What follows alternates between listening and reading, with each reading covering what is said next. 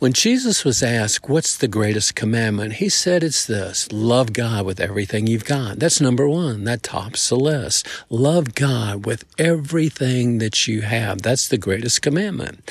Well, I think about that often because sometimes I'm much more motivated to love God than I am at other times. We might call them peaks and valleys. Sometimes it's very close, that relationship I have with God. Other times it's quite distant. And to be honest, sometimes for a little bit of time, God's almost irrelevant to me. So I know I need to grow in this area. I want to love God. God, I need help with my motivation. Well, in Luke chapter 7, Jesus gave us an example through story of something that we can think about that will help us to be motivated to love God more, to love Jesus more. Here's the story that he told. There was a creditor that had two debtors.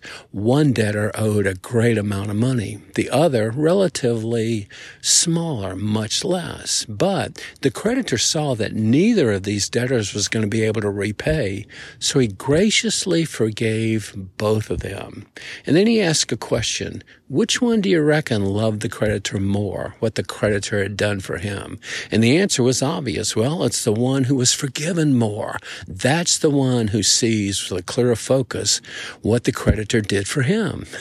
right answer. Good job. Well, what about me? How clearly do I see the debt that Jesus paid for me? He washed the slate clean. He paid my debt. My sin is forgiven. And I need to remember that, not just in a general way, but in a very specific way. I can generally remember that Jesus died on that cross and my sin might be forgiven.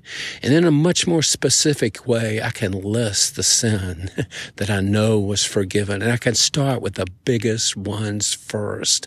Those biggest regrets, those big, sore spots, those biggest hurts that are on that list of things I've done or things I didn't do. I can list those first and be grateful to God that through Jesus, that is forgiven.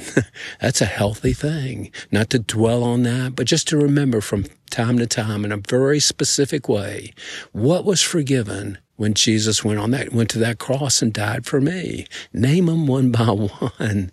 Here's what God forgave me. Start at the big and then work down until your heart appreciates what Jesus did for each one of us when he died on that cross.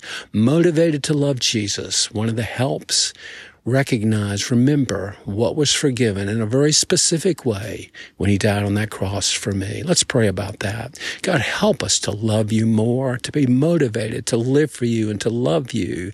And God, help us to remember in a very specific way what was forgiven for each one of us when Jesus died on that cross. God, I believe that that will help us to love you more and have a greater desire to live for you.